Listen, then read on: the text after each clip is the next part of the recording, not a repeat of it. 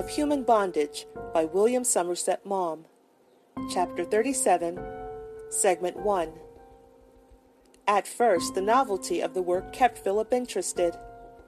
Mr. Carter dictated letters to him, and he had to make fair copies of statements of accounts. Mr. Carter preferred to conduct the office on gentlemanly lines. He would have nothing to do with typewriting and looked upon shorthand with disfavor. The office boy knew shorthand, but it was only Mr. Goodworthy who made use of his accomplishment.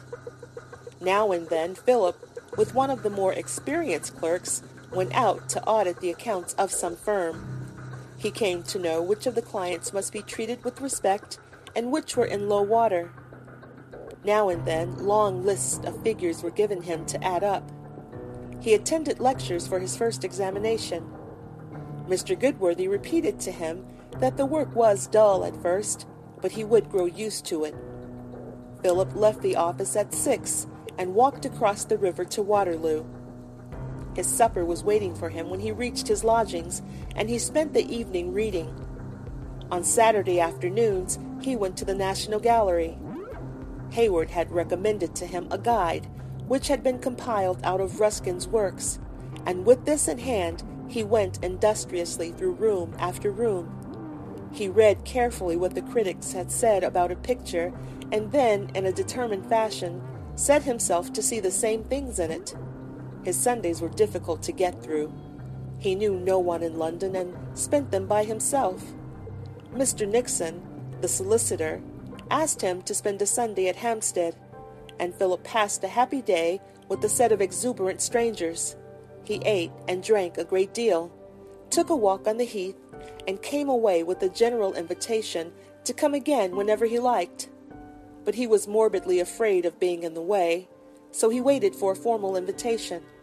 Naturally enough, it never came, for with numbers of friends of their own, the Nixons did not think of the lonely, silent boy whose claim upon their hospitality was so small.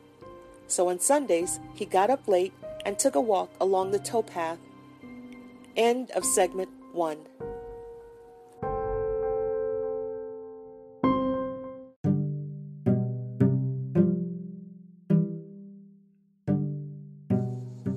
Chapter 37, Segment 2.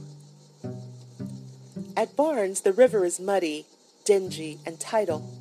It has neither the graceful charm of the Thames above the locks, nor the romance of the crowded stream below London Bridge.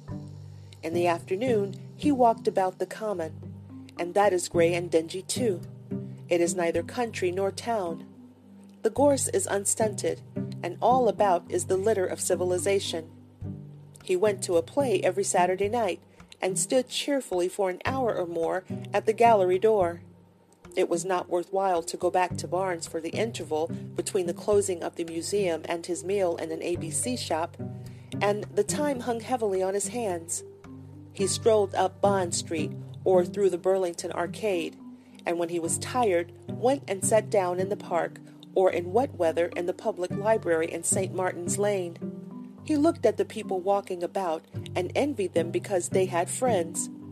Sometimes his envy turned to hatred because they were happy and he was miserable.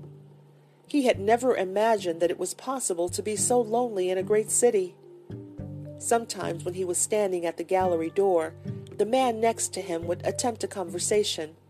But Philip had the country boy's suspicion of strangers and answered in such a way as to prevent any further acquaintance. After the play was over, obliged to keep to himself all he thought about it, he hurried across the bridge to Waterloo. When he got back to his rooms, in which for economy no fire had been lit, his heart sank.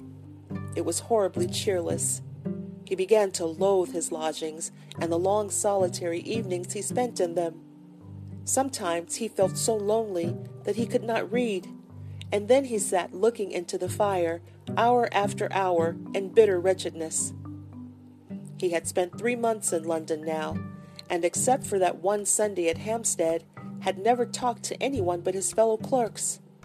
One evening, Watson asked him to dinner at a restaurant, and they went to a music hall together. But he felt shy and uncomfortable. Watson talked all the time of things he did not care about, and while he looked upon Watson as a Philistine, he could not help admiring him. He was angry because Watson obviously set no store on his culture, and with his way of taking himself at the estimate at which he saw others held him, he began to despise the acquirements which till then had seemed to him not unimportant. He felt for the first time the humiliation of poverty. His uncle sent him fourteen pounds a month, and he had to buy a good deal many clothes. His evening suit cost him five guineas. He had not dared tell Watson that it was bought in the Strand. Watson said there was only one tailor in London. I suppose you don't dance, said Watson one day, with a glance at Philip's club foot. No, said Philip. Pity. I've been asked to bring some dancing men to a ball. I could have introduced you to some jolly girls. End of segment two.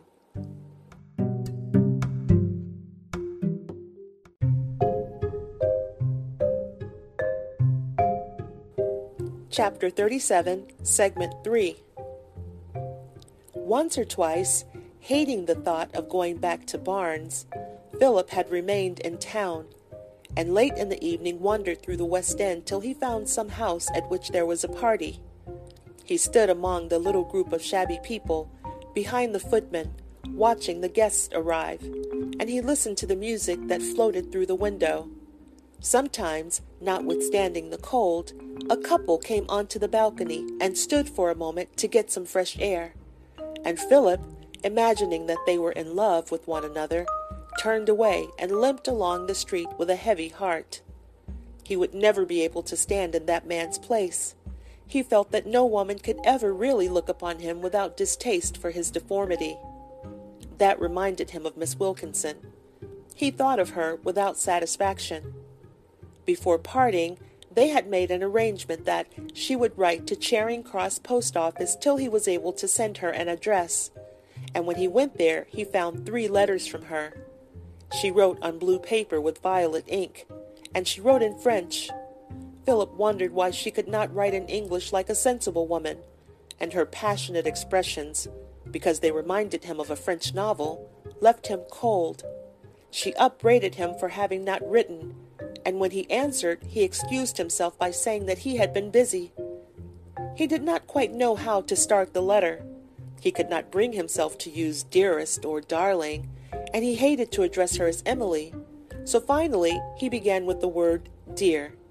It looked odd, standing by itself, and rather silly, but he made it do. It was the first love letter he had ever written, and he was conscious of its tameness. He felt that he should say all sorts of vehement things, how he thought of her every minute of the day, and how he longed to kiss her beautiful hands, and how he trembled at the thought of her red lips. But some inexplicable modesty prevented him, and instead he told her of his new rooms and his office.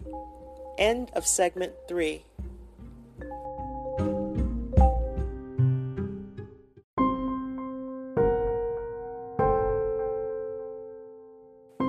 Chapter 37, Segment 4.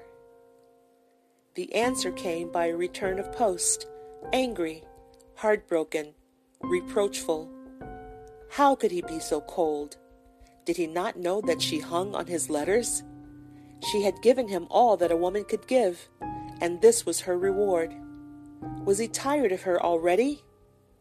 Then, because he did not reply for several days, Miss Wilkinson bombarded him with letters. She could not bear his unkindness. She waited for the post, and it never brought her his letter.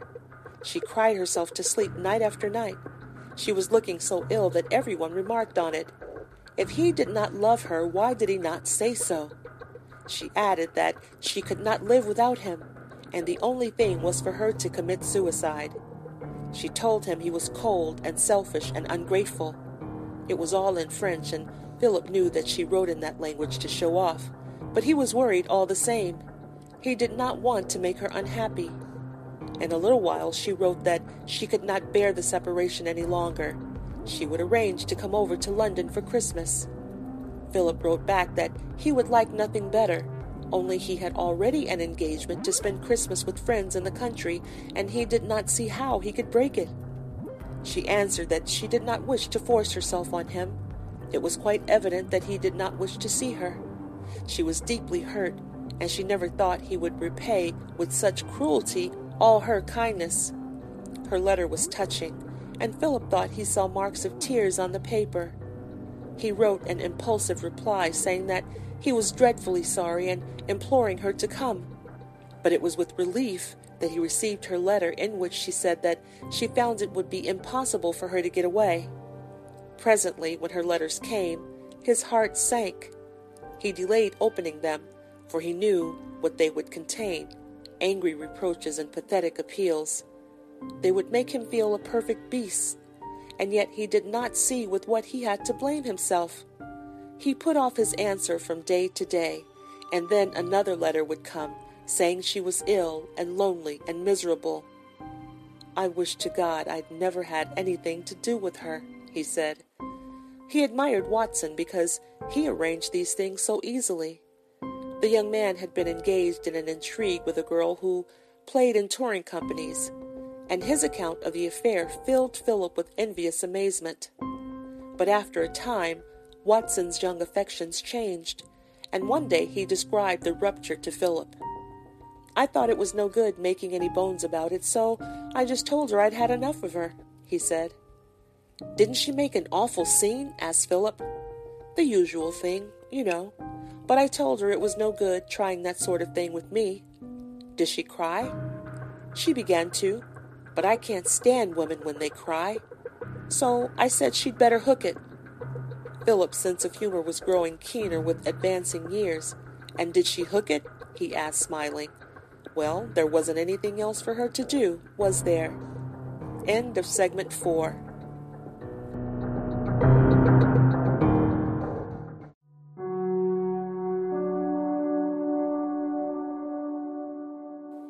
Chapter 37, Segment 5. Meanwhile, the Christmas holidays approached. Mrs. Carey had been ill all through November, and the doctor suggested that she and the vicar should go to Cornwall for a couple of weeks round Christmas so that she should get back her strength. The result was that Philip had nowhere to go, and he spent Christmas Day in his lodgings.